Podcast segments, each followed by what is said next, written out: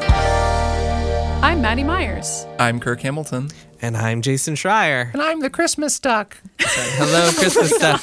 Welcome, Christmas duck. Man, I was I assumed that the Easter egg in this game Gone Home is that if you carry the Christmas duck around the whole time, then the ghost appears at the end.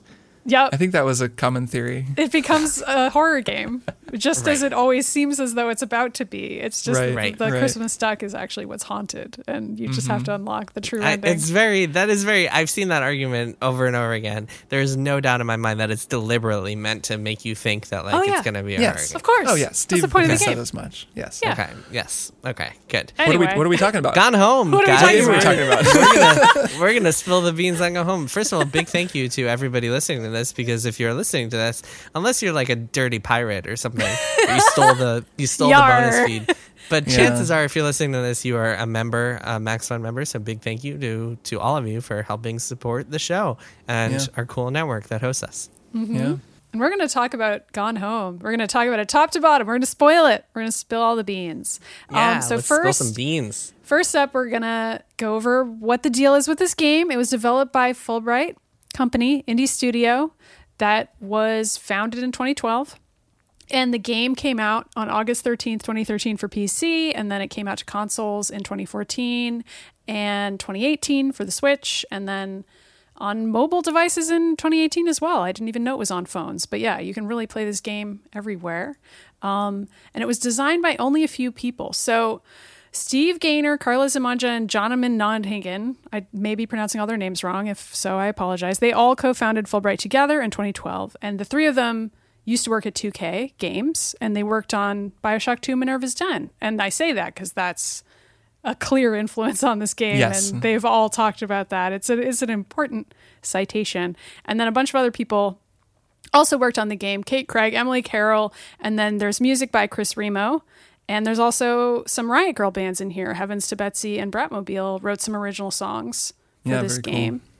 And we know some of these guys. Yeah, I should say. So, in the interest of disclosure, I'm friendly with Steve. He lives in Portland. We've hung out. Chris Remo and I are also friends. And actually, Sarah Elmaleh, who plays uh, Katie, she and I are bros. So, like, she's in here for a hot second, and she was interviewed on Split Screen way back when. If people Yeah, want to go so, back you and know. hear an interview with her, Uh, Chris Chris has been on the show also. Oh, I don't know right, about that's true. Steve, but Chris yeah, was on the show some, before my I don't time. think Steve ever has been. some friendships Yeah. involved here.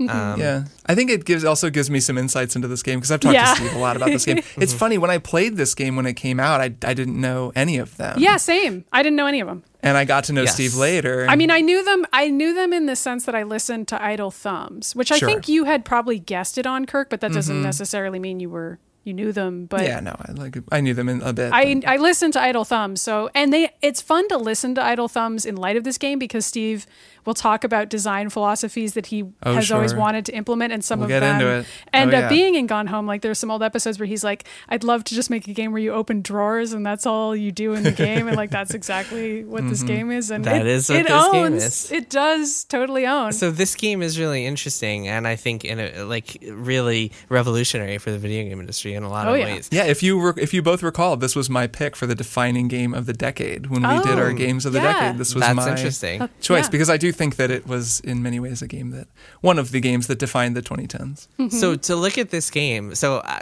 actually hilariously, um, I'm I have a new book coming out called Press Reset in May, and for that book, I wrote a lot about immersive sims and. Irrational and Bioshock and 2K Marin, Yeah. which is where these guys all came from, and Bioshock 2 and XCOM the Bureau and all the stuff they were working on there. Um, and it's been fascinating to watch the way that immersive sims have kind of evolved over the years. Um, and immersive sim is one of those games where like you can you can choose what you want to do. So the systems rule everything, and you can decide how to approach things in a bunch of different ways. You're given tools with which to approach a game in a lot of different ways. But all of them up until now have had combat of some form. And I think there was always that that feeling of an immersive sim where like you're in BioShock and you're looking around the environment and you're listening to audio logs or like you're picking things up and looking at them.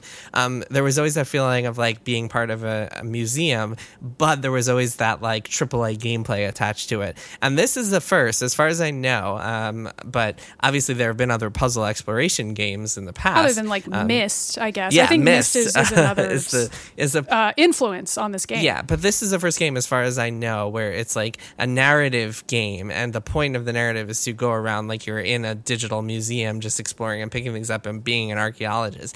And it sold a lot of copies and was really successful and critically beloved. And that to me is, and mm-hmm. there's there's a lot fascinating about this, but it set so much of the tone and inspired so many games to come, and I think that's super mm-hmm. cool. It is super cool. It is super cool. So we're going to talk about everything that happens in this video game. But but first, I did want to hear from everybody about when you first played this game and what you thought about it as compared to playing it in 2020. So Kirk, what did what did you think about it? Um, I liked this game when I first played it. I think I had done a preview of it uh, and thought it was a, just a cool idea. Didn't really know what it was. I had not played Minerva's Den before I played it, so I hadn't like experienced that rhythm. Which to just to not spill all the beans on Minerva's Den, but it follows a very similar rhythm where it's a Bioshock game. You're shooting big daddies and whatever, but you kind of follow the story of this one guy through audio logs and then at the end there's this like culmination where you arrive at a place that ties all the narrative together and the narrative is wonderful and it's like really affecting and cool and it's this feeling of like the whole thing is actually just this little space that unlocks and tells you a story. And I first experienced that in Gone Home, which I think Gone Home does fabulously. And the first time I played it, I really liked it. Um, I moved through it pretty quickly. I kind of went the way that the game intends you to go. And I want to talk about that maybe later, just about how interesting and clear this is an example of level design and like routing the player and so i followed the exact path and since then i've um, played it a number of times and I'm so familiar with it that I couldn't do that anymore. So that was a big difference between playing it just this last weekend and that first time was I just went through the prescribed path. I learned Sam's story. I finished it. I thought it was really nice. I was like thought it was moving and really cool. I was like, wow, this is just not like any game I've ever played before. I loved it. Um, this time I played it, I played it a little more out of order. I went upstairs first, which kind of changes things. I already knew most of the beats, but I also found a lot of stuff that I knew was there ambiently. I'd heard people talk about it, but I wasn't as totally aware of. Um, In particular, is it Terry? Is that the father's name? Yeah. yeah. Terry's whole story, which I'm sure we'll also talk about. Yeah. Um, uncovering that and like the that's The kind of the hidden element? part of yeah, this game. Yeah the Oscar, his uncle. with his uncle. And so, like, I think finding all of that and discovering kind of everything there is in this game and just seeing it more for what it is and how unusual it still feels now compared Yeah. to every game that's taken ideas from it it still is a game that no one has actually copied. As much as like jason you're totally right that like modern games lift so much from gone home. It was such a like inspirational game for so many different games and different genres. But i've actually never played another game that actually just does what this game does which is just mm-hmm. a realist purely straightforward simulation of a space that tells a very simple story and that's mm-hmm. it. And like i think that that was so cool especially because we've been playing whatever like cyberpunk and assassin's creed and like all these huge games to play a game that's just this tiny little slice of this one part of this one genre the immersive sim minus the combat minus all the sci-fi crap and just like a house and like that's it and that works like making it so just like each thing matters each thing has something to say to you and then it's over And you in can two interact hours. with anything, even stuff that mm-hmm. doesn't matter. It's just Yeah. I thought it was incredibly cool. So I, this was my favorite time playing it. This most recent time, I really loved it a lot. Yeah. Aw. So I first played it when it came out in 2013. And I remember actually, I remember being engaged and then being kind of disappointed at the end because I was expecting, like, Ghost. I was, yeah, I was expecting some sort of twist. And I was kind of disappointed that there was none. I was like, okay, like, probably after a few dire entries, um, at some point I was like, okay, she ran away with Lonnie. Like, but what's the twist going to be when I get to the attic? Like, am I going to find a dead body? Like, did she do something horrible on her way out or something? Am I going to find her parents hogtied? It's very Jason to be guessing the twist. In this No, way. I don't know. I was I, just. I don't think Jason's the only one who had. Oh this no, no, no! Of course not. Yeah. I just expected a subversion of some sort at the Mm-hmm. end, and then the end was just very much like what you expected. Like, okay, it was just a heartfelt. Like the music rises, you find her, la- you find her diary, Yeah. and it turns out, I guess the twist is that There is uh, no the twist. diary you just find at the end, even though you're hearing it the whole time throughout the game.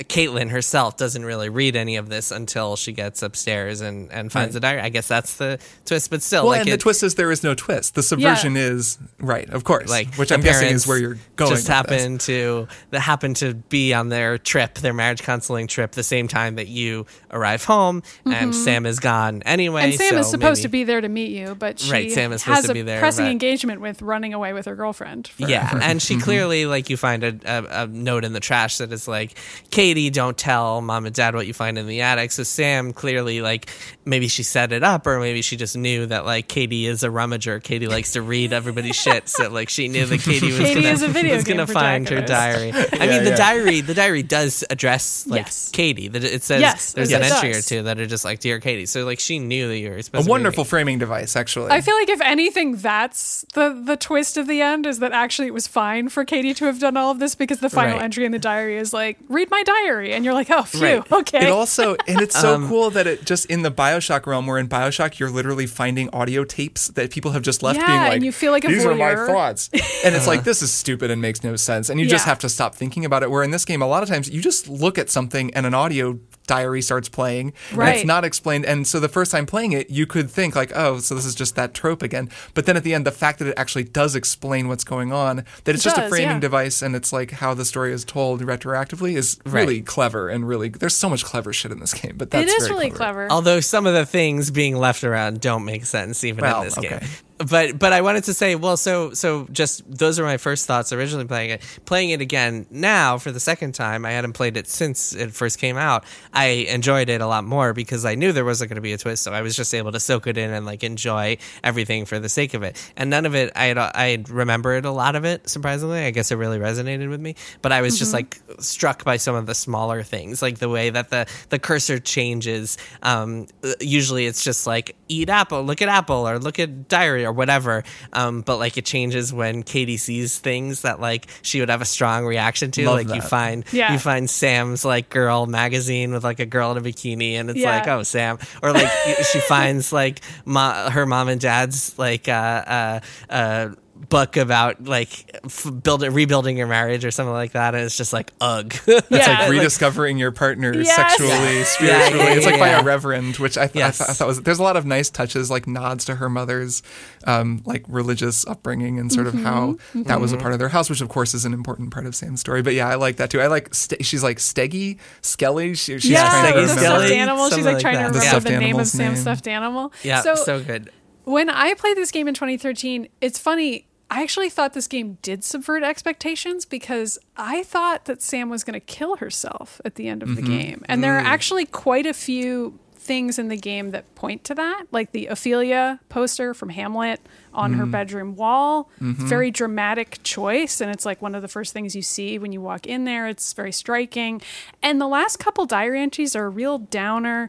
The attic is lit in a really spooky way. The game's feels like a horror game. Like it, and also just politically at the time, like it was revolutionary to make a story about a queer romance that ends happily, or at least relatively happily. Like there's some friction, they face some issues, but it's a happy ending, and that was wild to me in 2013 and i remember crying out of relief when i played it at the time because i was like am i going to come across a corpse in this attic because i don't want that to be what i have to see in this video game um, and then I was very relieved that I didn't.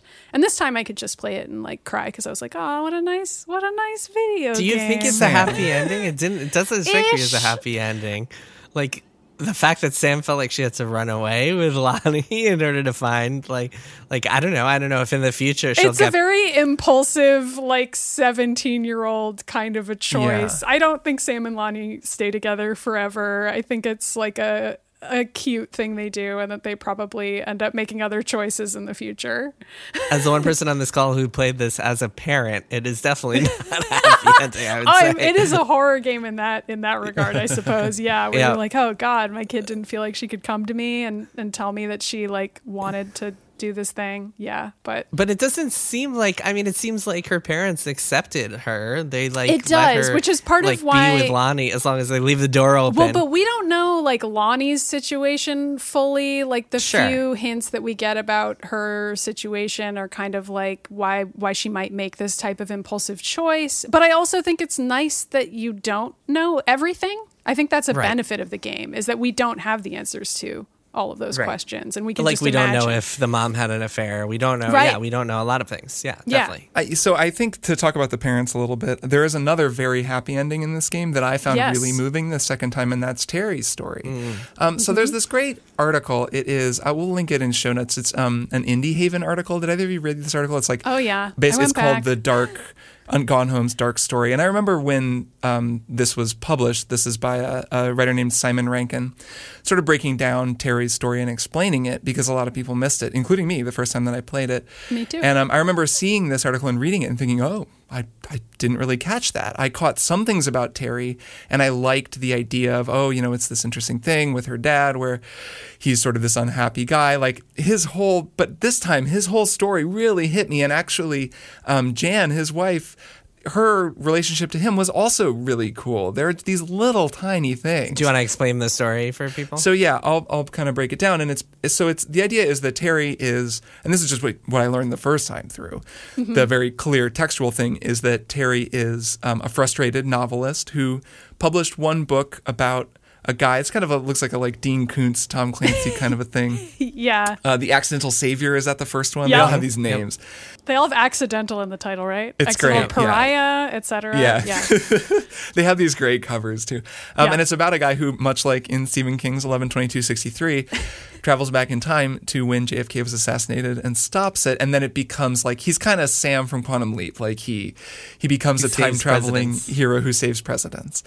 And his first book doesn't sell very well. They give him a new contract for a second book. It does even worse. You can see a letter from his publishers. He gets dropped. He winds up picking up freelance work. Which as a- another thing that nobody would save, by the way. I- Although the place where he saves it is in his personal bar, like in his little library off of his office, which is like that's really grim. Like you Yeah. keep right, your right, right, sad whatever. rejection letter. I mean, I don't know. Like if you're gonna save it, I guess put it next to your bottle of whiskey. Like I feel like they do. They try to come up with ways to at least put objects in a place where they might be, Sure. even if you're also wondering like why would you save this? So Yeah. yeah. and I mean there are little believability things like that. Whatever. Yeah, Um, so fine. he he is now a hi-fi reviewer, though he has begun he's become very purple in his Yup. prose as he writes these reviews. It's amazing. This is an amazing draft where he's like, "What is it?" It's, oh man, I have it in my notes somewhere, but it's like they say that beauty is but a walk on the. It's like a man and his greatness meets his potential. It's just like crazy. It's like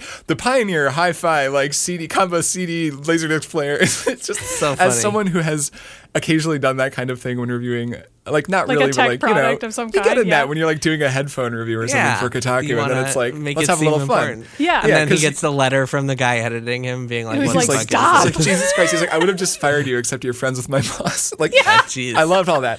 Yeah. And like, but it's very sad because you see this frustrated writer who wants to be an artist and like can't be because no one will publish him. And how in 1995 with- or 94, I guess, when this game is set, Yeah. that is uh, in the 90s. You it was a lot harder to just publish. You couldn't find satisfaction as an artist or a writer the way that you can now, um, which it really made me reflect on like how there were so many artists I bet who felt closed off and just like out with no platform and no way to Mm-hmm. create and like share this thing they have inside of them and that made me really sad Yeah, although this time period is like the beginning of artists being able to do that because it also has like zine culture and like cassette tapes being traded around, which is like that's Right. Sam's generation. Like that's how she gets to start trading around art in a more like shareable way. And that, but then her dad is stuck with like the old publishing structure and like the old world Right. model. Although he finds a new publisher He that does. is He very finds- new age, Right. right right so we'll get there. So right that is and that is initially i thought the happy ending potentially a scam. there's a nice thing and there are really nice little things. I think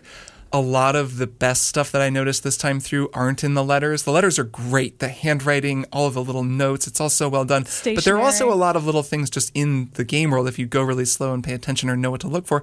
He has um, stationery that says it's like from the pen of terrence greenbriar and it's like it's just like someone made him that stationery or it was a gift or he made it for himself and it's the kind of thing like from the pen of it he's kind of you know puffing himself up a little and being like i'm a writer like and he, Yeah. he had failed and like seeing that just in his drawer it's like really sad or in his office there's a bottle of whiskey up high i don't know if either of you saw this like really up kind of hidden in his office and you only keep a bottle of whiskey in your office up hidden like that you know if you're drinking it when no one really knows and it's Yeah, like just a sign of like whiskey. you're maybe not doing great, especially because, like you said, he has that bar. There's another bottle of whiskey, but it isn't Mm-hmm. like most video games where there's like bottles of whiskey in every room because they just copy pasted them. There's only those Right. two: the one at the Right. bar It's and the one in your office.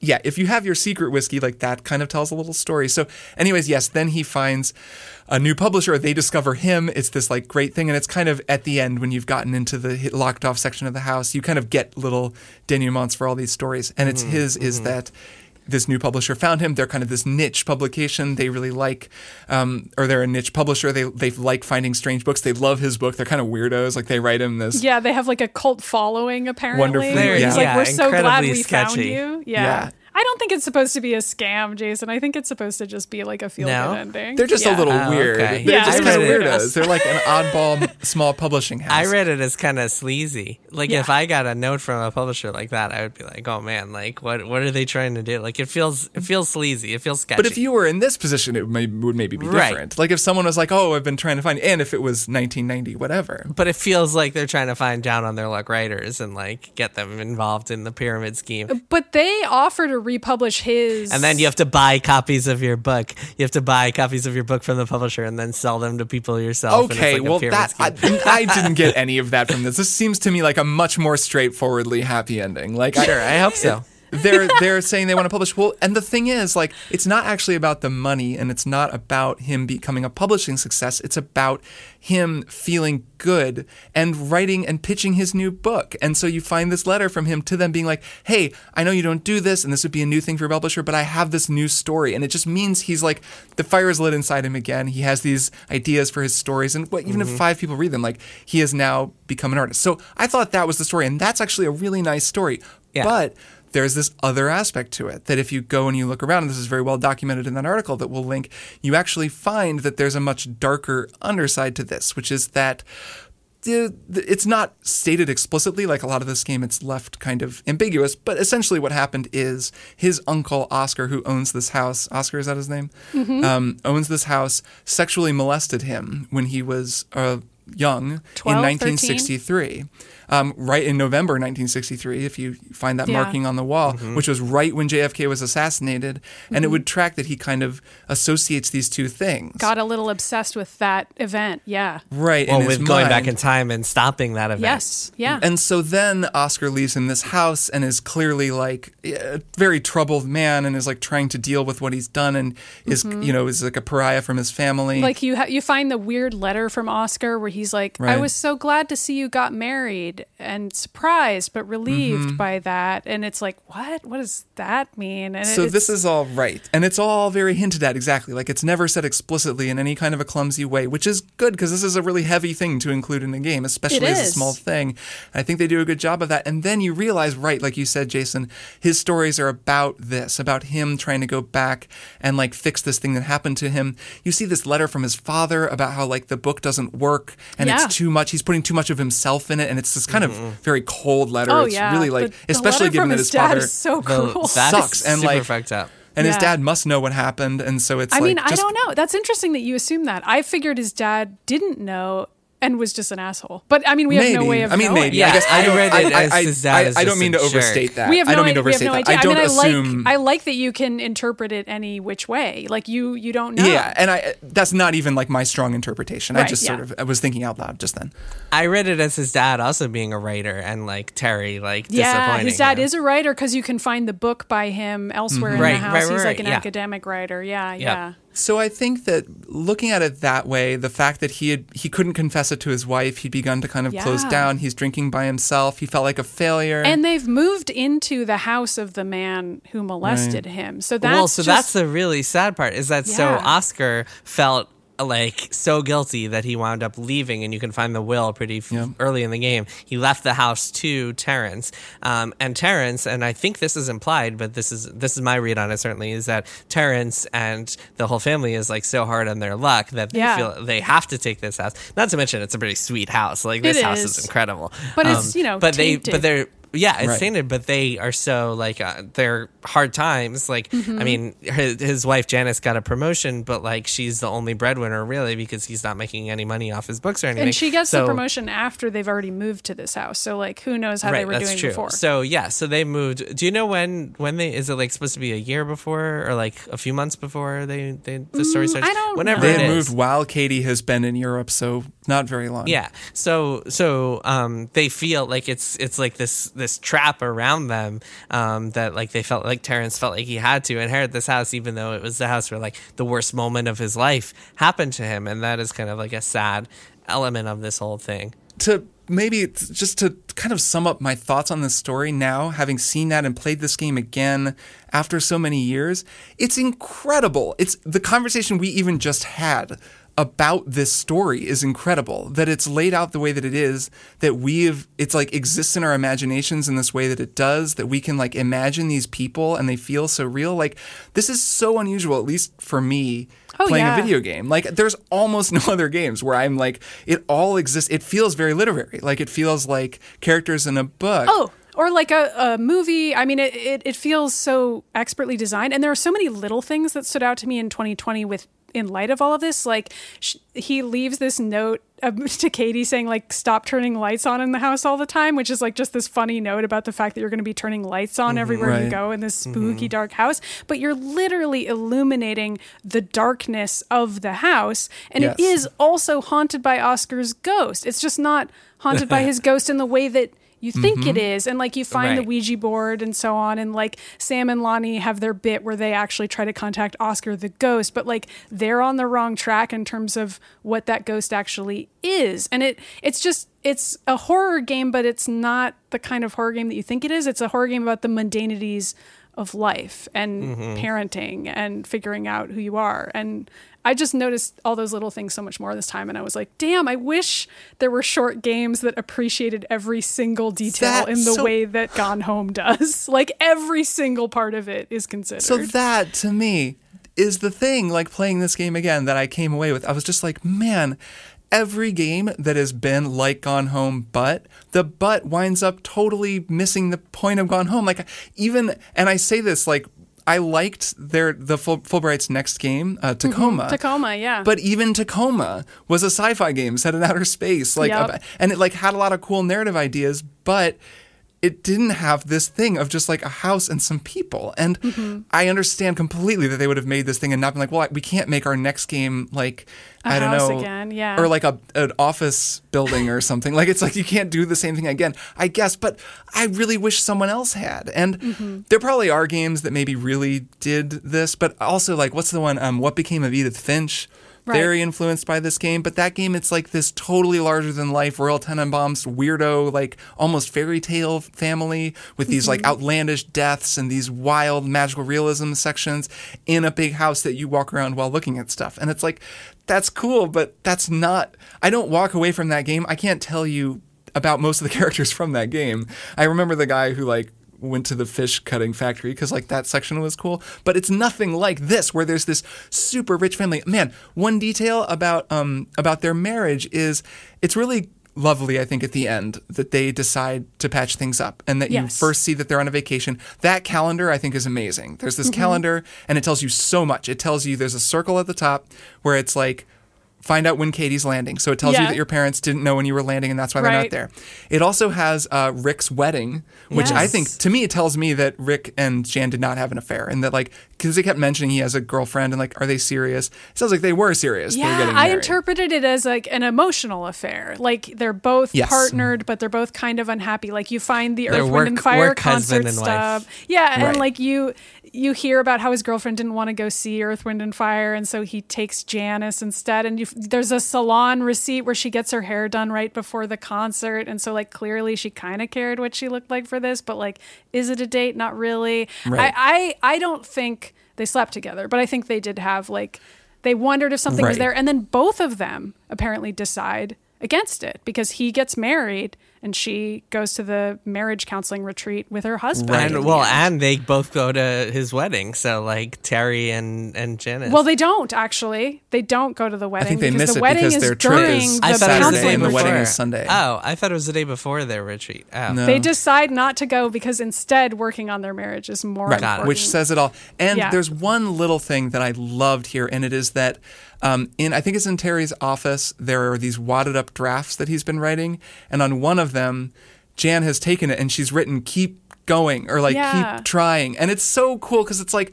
these people have been married for a long time. Like they have each other's backs. Like it's a real marriage. Like it feels like that little thing alone. I found that like beautiful, and there's so Yeah, much stuff like this cool. in this game. I was like, holy shit, this is better Yeah. than I don't know, like a million blood Yeah, so- like letters in in. The Last of Us or whatever. I want to respond to your point earlier, Kirk, which is that I think one of one of my kind of theories, one of the things that I've been thinking for a long time is that so many video games have become so much be- have been so much better over the years as a result of like really tight constraints, and I think this is a perfect example of that. This is a game that came out just about a year, I believe, after the the um, people left. Actually, let me fact check. I think they had been prototyping it or like in a in a different engine, and they Yep. really were. They hit the ground running. I know that much. Um, they made it very yeah, fast. I mean the studio was founded in 2012, so they did right have okay they made it. Very so quickly. yeah so yeah they announced that they they uh, left 2k marin at like may-ish of 2012 um, they were all living in one house i believe that's the legend. um, and they were self-funding so it was very much like they were paying for themselves this was back in the time when like the indie world was the wild west um, Yeah. it was like Yeah. the steam greenlight days or like before steam it was greenlight before it Green. was Yeah. hard to this get was attention when like getting in the IGF would get you on Steam, and that was the reason it was cool to be in Yeah. the IGF. Yeah, it Mm-hmm. was very hard to get attention. Um, and these these guys, I mean, they clearly like they had to fund it themselves, so they didn't have unlimited time. They had to start like with a reasonable scope, and they couldn't just say "We- want to make the world, we want to make a game that changes genres every every time you go into a new room or something like that. They had to say like this is a very focused story that is in this one house, and like all we do is have you pick things up and look at them. And as a result of that, it became a special game. And I think that like sometimes you can become paralyzed by choice, um, and we've all experienced that at some point or another. When you don't, when you don't face that like, uh oh, candles burning, or like, uh oh, running out of time, running out of money, then you kind of can just wind up making a decision and then being like, actually, we should go like this. Actually, we should make it bigger. Actually, we should add more guns. Um, and I think that the reason that this game is such a success is because of those restrictions. yeah, I It certainly contributed. Yeah. So the main storyline in this game is is not about Terry. That's the side story, No. which is which is wonderful, but we can we should talk about Sam and Lonnie's love story. Yes. So I would say Sam is probably actually the protagonist of this game. You are playing as Katie, but Sam is the person that the whole story is about. It's her diary that you're hearing. Typical second born. I say that as a second born, but it's a it's a very second born yeah. move. Yeah, and and it's kind of her horror premise that at least I, the first time I was playing it, was thinking would play out. Like one of the first things you hear is the voicemail from Lonnie, although you don't know that's what it is, but it's like this creepy voicemail Anguished. where you're like Anguished call, yeah. why is this woman like crying on the phone like what's happening here and I mean you also hear the story of sam dealing with bullying at school and like not fitting in and being unhappy i mean it, it gets more lighthearted as it goes along but i was definitely like i, I don't know if things are going to work out for this girl but yeah i what did what did you two think about the overall pacing of this i loved it so i could go on and on but kirk what did you think Yeah, I think it's paced amazingly. And so, like I mentioned, I, I played this in a little bit of a different order, which was yeah. I stopped. I went back and kind of found the original groove, but um, I think that it's interesting how this story can play out slightly differently if you go upstairs first. Because I sort of just went straight upstairs instead of like I think almost everybody goes off to the left. Yes. And you go to the living room because the you can hear the TV over there. There are certain things that draw you that way, Mm-hmm. and that's like where you hear about And the right door is locked, so That- yeah, have you can't oh, go you can't go to the right, but you could go upstairs. But I You think could. it's just like I, I feel the- like there's a human logic to like I should explore the downstairs before I go upstairs. downstairs Yeah. before Yep. you go upstairs. no, yeah, and I, I think I, I feel like I've talked to Steve about this, and that he Yeah, was of course. we knew like every we like really set it up so people would go left, but we knew also that people could go upstairs, and you're not going to get any of the really deep story stuff because it's all kind of locked behind various things that you can't accidentally get to. Like you can't open the secret panels, even though I knew they were there. You can't open them until Katie knows that they're there. Until you know they're there. Right. Yeah. Yeah. So I went upstairs and it's like I think you're in um, Sam's room and I you, I heard a journal entry about Lonnie and it was Mm-hmm. about like I can't. It was a little farther on though. It was them. Might have been when they were dyeing their hair because there's like the bloody Oh, yeah. bathtub So and you other think horror it's thing. a bloody bathtub. Yeah. I Mm-hmm. mean, there's so many like horror accidental. Oh, it's not actually horror, and one of them Yeah. is the red Yeah. hair dye. I kinda missed that one the the rain time. and like the weather warnings and the TVs. well, the thunder, yeah, and this hor- yeah. horrifying thunder dramatic keeps playing. thunder. There's like the passageway where if you pick up the crucifix, the light will go out, but only if you pick up the crucifix. Yeah. I didn't pick up the crucifix the first time. I had never seen that before, and I was Yeah. like, "What? Like this is? I am scared right now." Like People have like, this is described it as the one jump scare in Gone Home, and Yeah. I think Steve has even said he regretted putting it in because it's like see that. genuinely scared people, and he's like, "We just thought it was the, funny." the cross is creepy looking. Yeah. it's some Children of the Corn shit, and like you pick it Yeah. up and the light goes out, and it's like I was like, um, am I about to like actually see the ghost?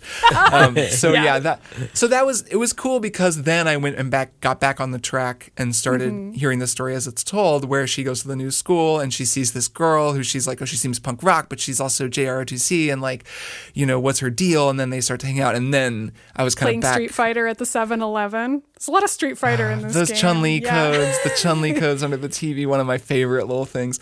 Which Yep. is so fascinating, by the way, is it's never really explained because Sam never really knows why Lonnie, a punk rock kid, also like felt the need to get out of the army and like be this authoritarian. Sure, she explains it. It's because her family does. is like a military family. She like Yeah. goes way Oh. back and has like a oh, I guess I strong that. tie to the military in her But she's family. also this. Well, I mean, I guess the anti-authoritarian stuff is when she leaves and decides she's yeah, actually she runs away. Go, so. She, yeah, she, yeah. I think she's out. just like it's a part of my life and always has been, and it's always been this. Got it. That's that's kind of how she explains it.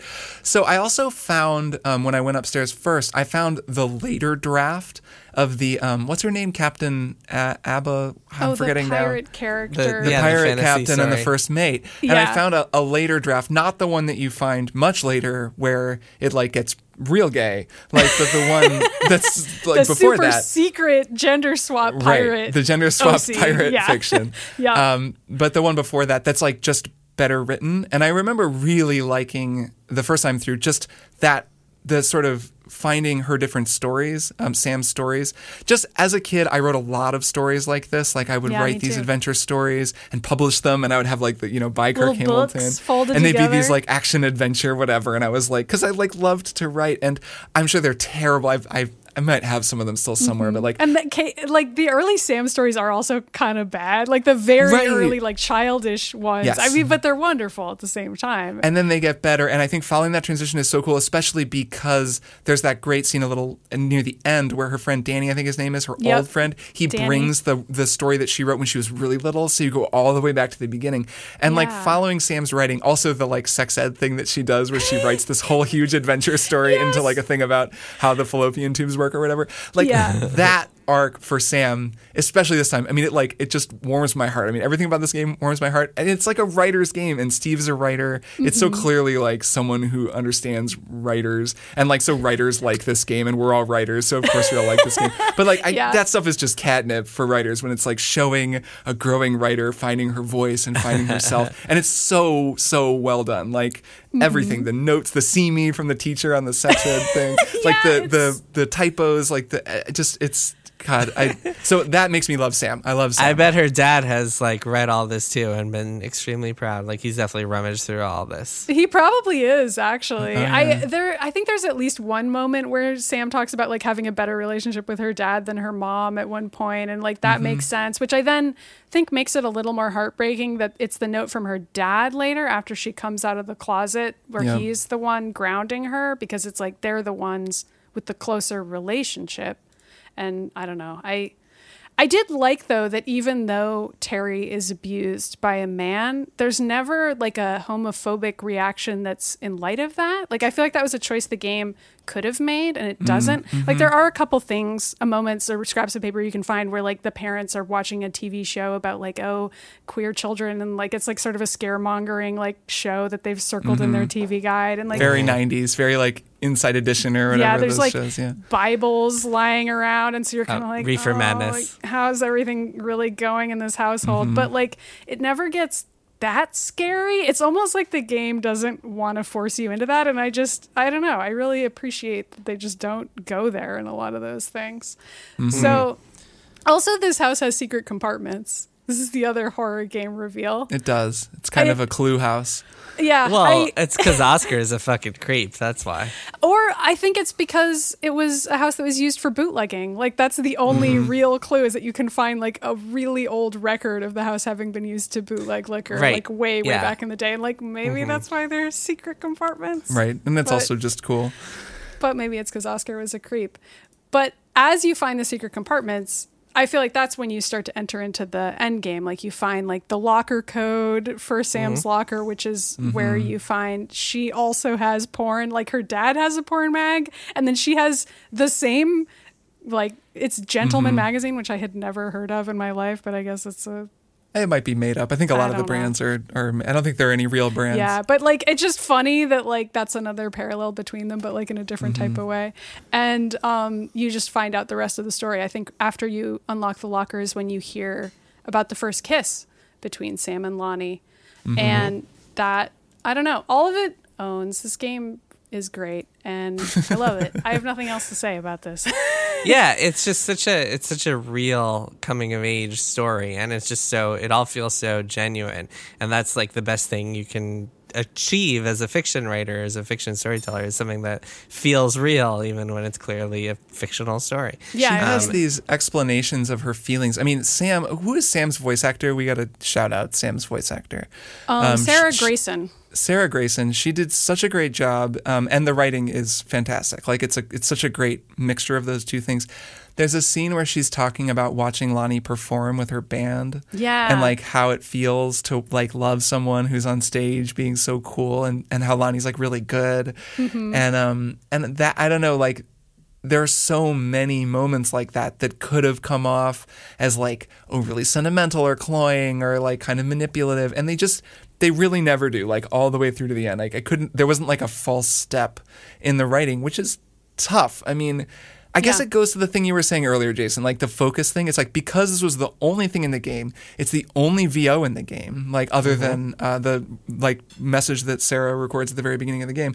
Only VO is just Sam, so they could really just be like, let's get it perfect, and like spend so long on each of these little diary entries because it isn't like whatever Bioshock Infinite to name an immersive sim that kind of came out around the same time, which had just like a endless dialogue and had I'm sure the directing and like acting sequences or like sessions for that game were like exhausting and went on forever and were so mm-hmm. challenging and they had to do all this dialogue and stuff. This is just like we're gonna do whatever it is, eleven journal entries. We got to make them all sing. They've all got to be perfect. They've got to feel right, and they did it. And like then the game just feels like it is basically flawless. I think that part of it really I can't think of a problem I have with any of it. Yeah. Yeah. I mean, it's just perfectly scoped. And I think the downside of that is that if you're a player who buys this game for 20 bucks and you play through it in an hour and you're like, shit, I wanted more content than that. Like, if you equate dollars to, to, to hours to value, like if you look at that as a mathematical formula, you may feel kind of ripped off. But it does feel, playing it today, I did feel like, oh, huh, that was it. Like, I would have played more of this,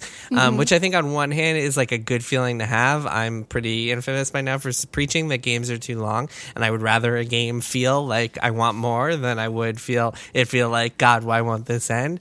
On the other side, on the other hand, I think that like you could have had a game like this that told a longer story and accomplished more if like given given a little bit more time and i think that like focus to that point is is really the important part of that but then again i'm i don't know you you risk scope Yeah. creep if you're gonna get it. exactly. I, I'm Yeah. Uh, maybe, but maybe not. Like I, I I- really think that maybe not is a it's a big maybe not for that. yeah. yeah well i guess the thing is you have to kind of see this as like a short story of a game and it's that's that's what it is it's not like your your typical video game there isn't a lot about this that is typical or It what is, people are though. used to Here we are, seven years after it came out, and it's like still in my head. I remember everything about it, but I just replayed it, and I have a million more thoughts about it. Mm-hmm. well in the way that the best short story would be yeah Just in the way that the best story would be. Like it's Sure. just a great story. Yeah, I mean, I I thought of it as almost a mystery at the time, and I still think of it that way. And I still feel like games haven't done this kind of mystery solving thing, which I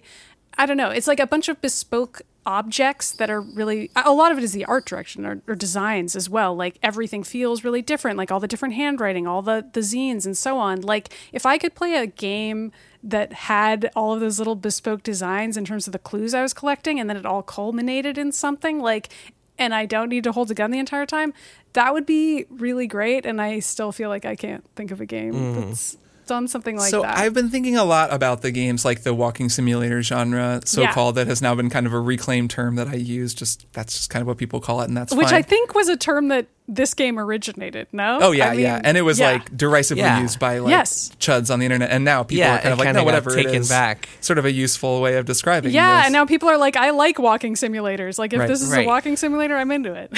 so I think about other games, and I've talked a little about about Edith Finch. Which have either of you played that game? That's a no. It's it's cool. It's it's really neat, but it's it's a much more elaborate game. I was thinking about Firewatch as as sure. the, the right, which um, made by some of some other idle compatriots from Idle Thumbs.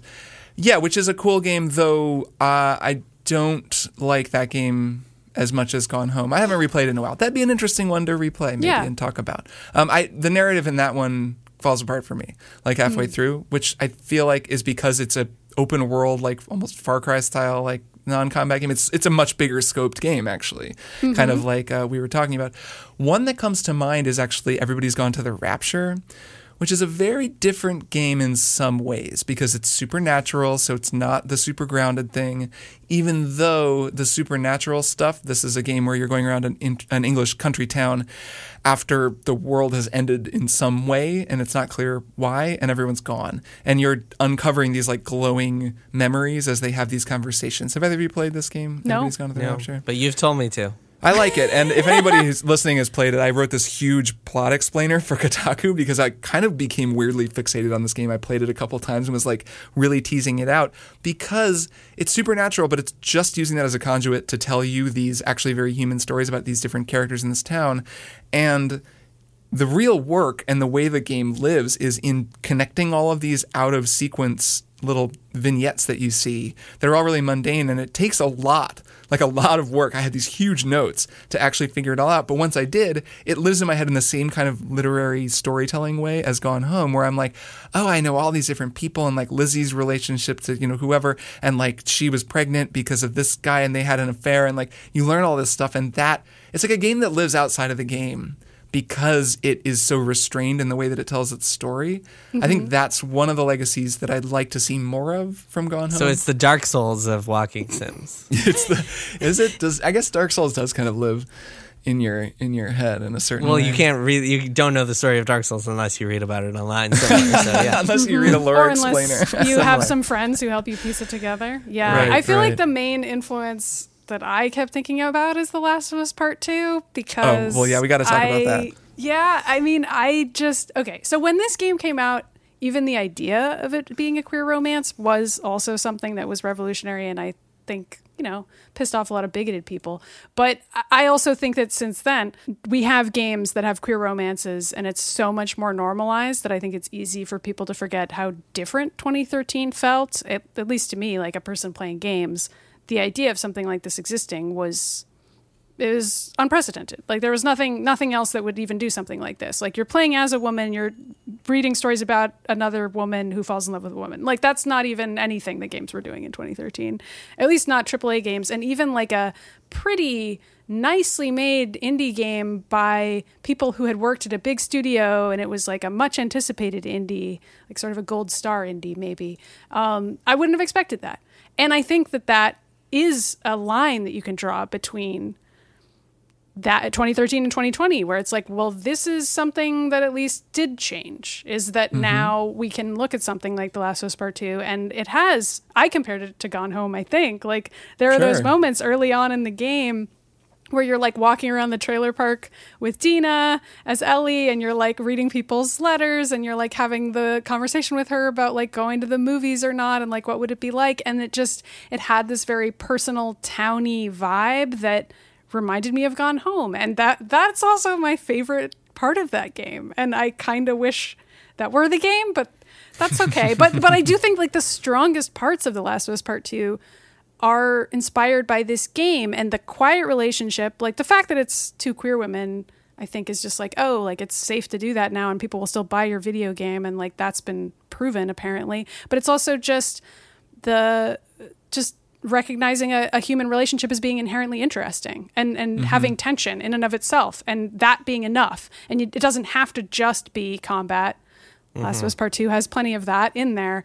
But the strong parts are like you're just hanging out with your GF and talking to her. And that can also carry a scene.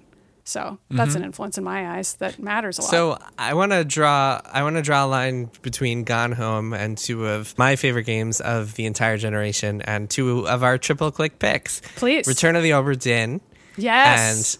Outer Wilds. And both of those games are also very focused and very much like they know exactly what they want to be, even though they're much larger in scope than Gone Home is. Um, but also, they're both games that are about looking, exploring, and figuring out what happened and using your deductive skills and touch reading and learning and, and looking at things and investigating and just, just figuring out what happened here. And I think like that might be my favorite thing that you can do in a video game is just become this virtual digital archaeologist and just like figure out stories like instead of them being told to you you actually have to figure them out.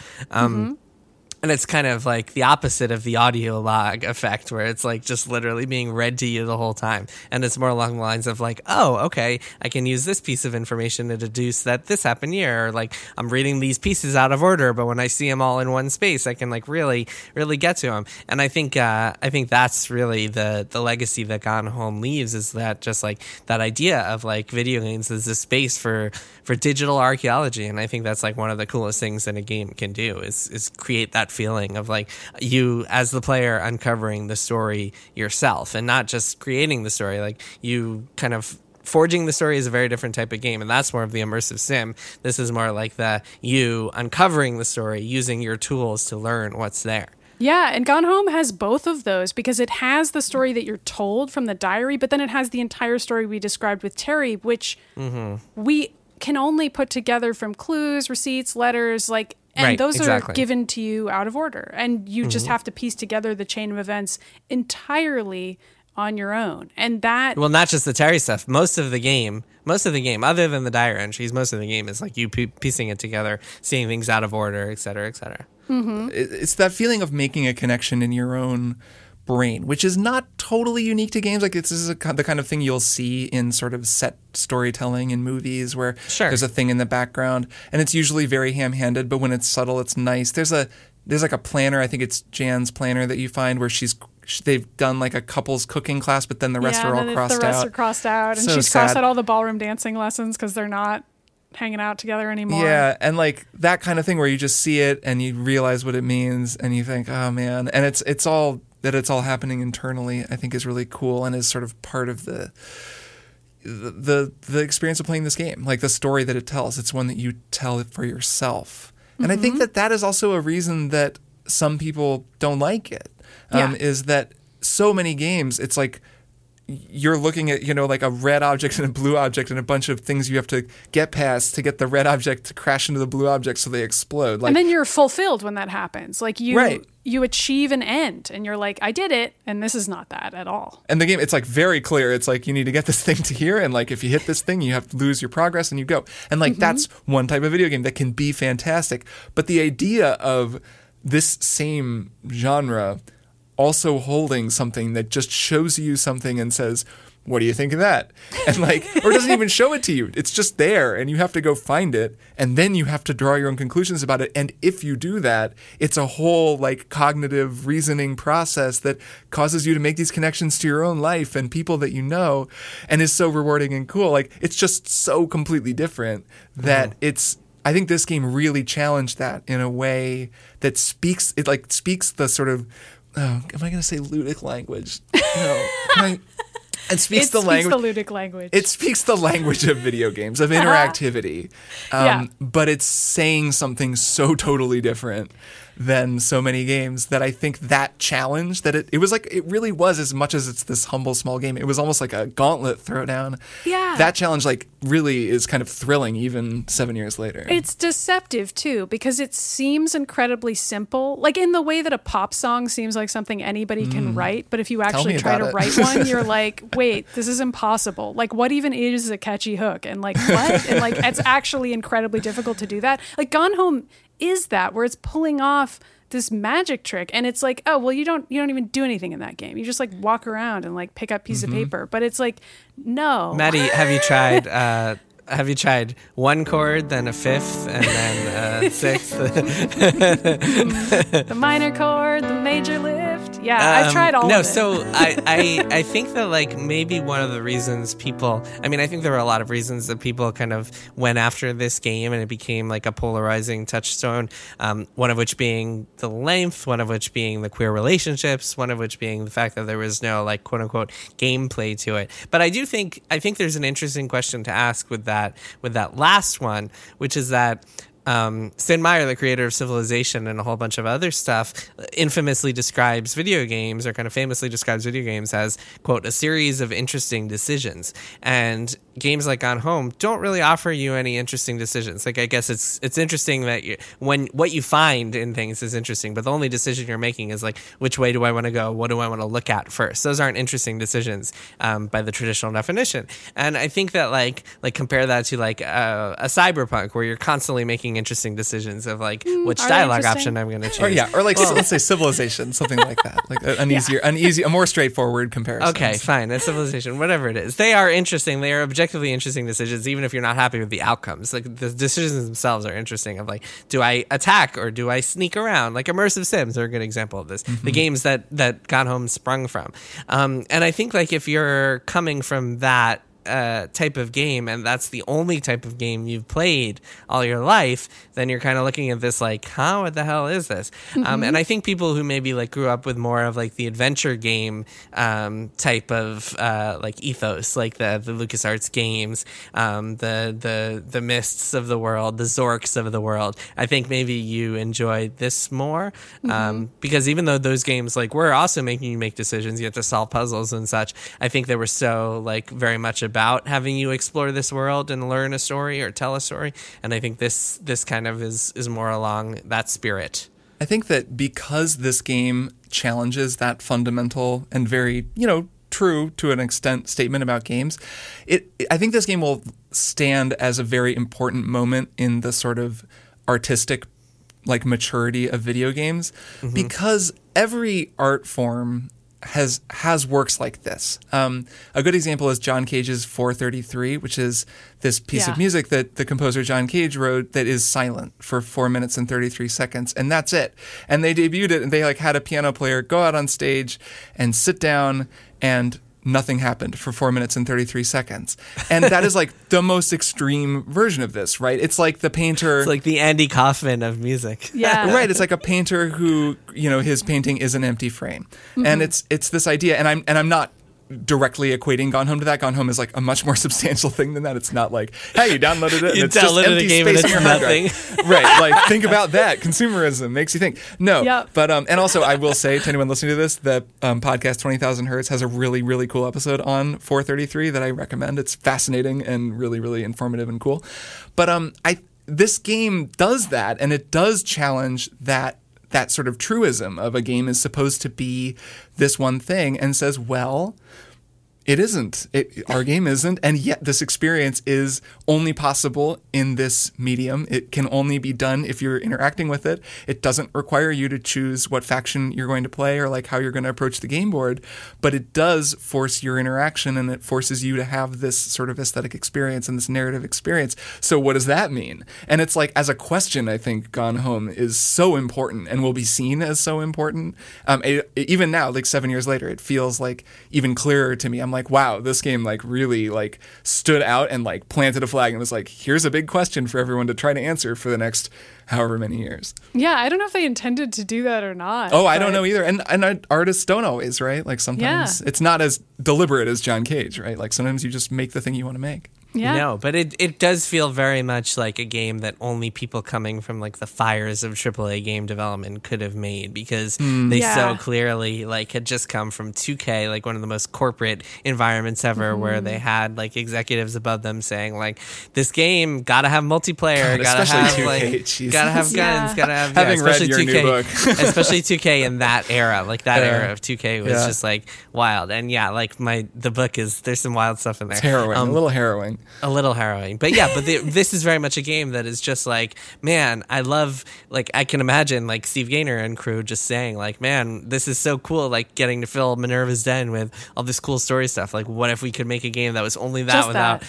Yeah. having to worry about like special abilities and uh, big daddies and what enemies are gonna attack you where and um, i think that's that's it it could have only been made in this way Yeah. Mm, That's yeah, that is interesting. Like it's a reaction to that type of thing. Like it had to that had to come first. Yeah, yeah, hundred percent. Um, and yeah, it's just such a fascinating, fascinating touchstone, fascin- fascinating cultural touchstone. It's such a good game. Everyone listening to this, It is go really a good Gone game. Yeah, people Home. should If play you're it. feeling like kind of game, play it again. If you're thinking to yourself, "Do I need to play it again?" You do. You should play Yeah. it You should. again. I really, I'm so glad I did. It was this just wonderful little, and I went through it really fast because I knew right where to go, and it Mm-hmm. It's was just very like a great experience. I was like, wow, Yeah. that was a nice way to spend a Sunday afternoon. yeah, I was trying to think, and I was trying to articulate this before. Like, do I think that this game could have been better if it was bigger, if it was longer, if there was more to it? And I really don't think so. Um, the more that I think about it, like the more I think about it, it's just such a uh, uh, uh, not perfect, but like it is exactly what it wants to be. I think. Like I think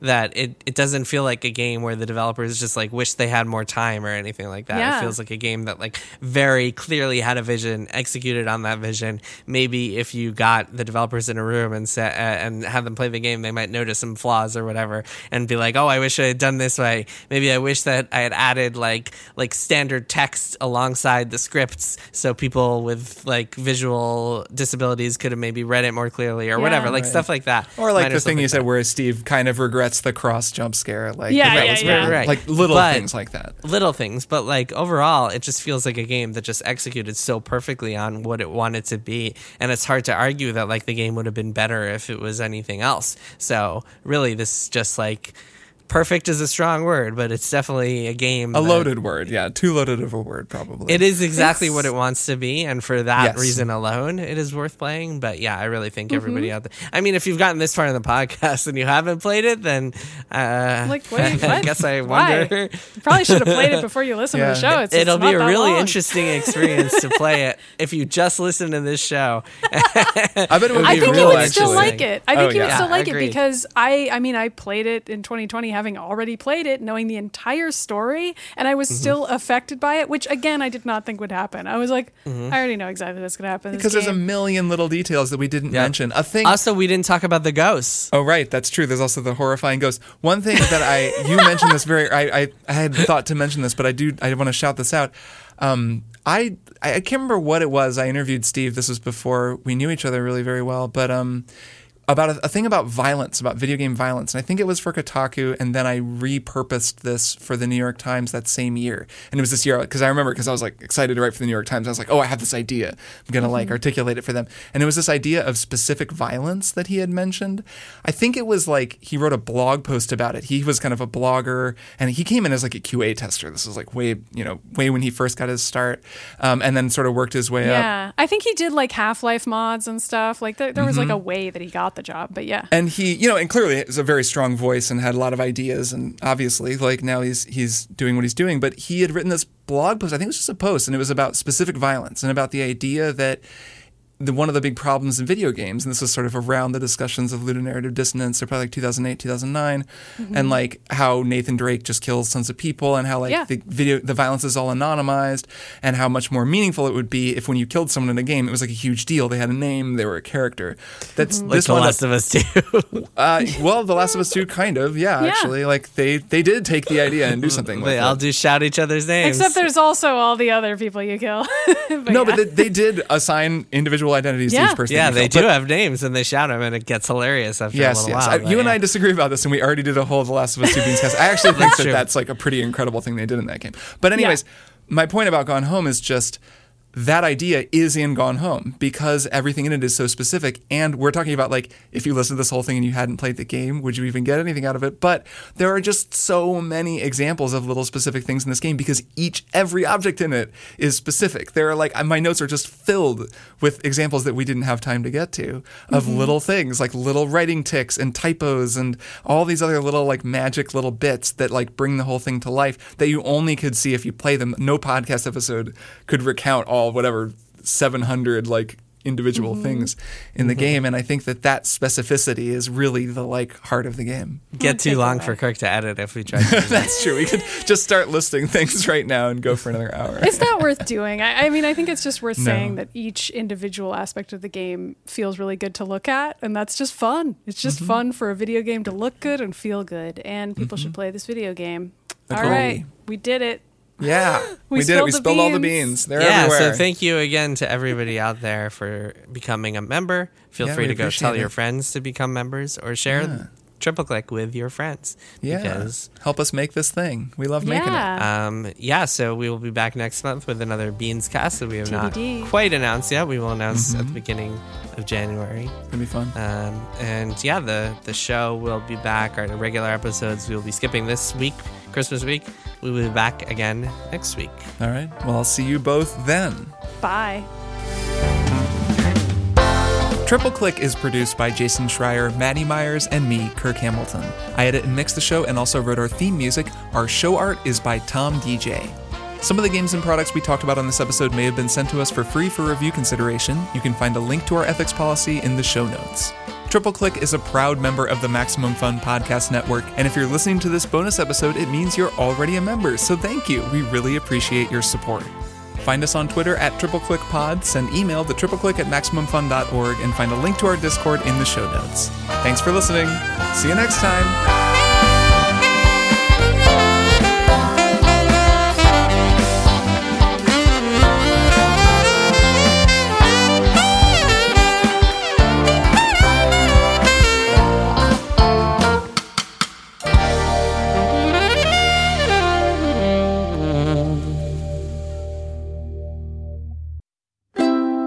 MaximumFun.org. Comedy and culture. Artist owned. Audience supported.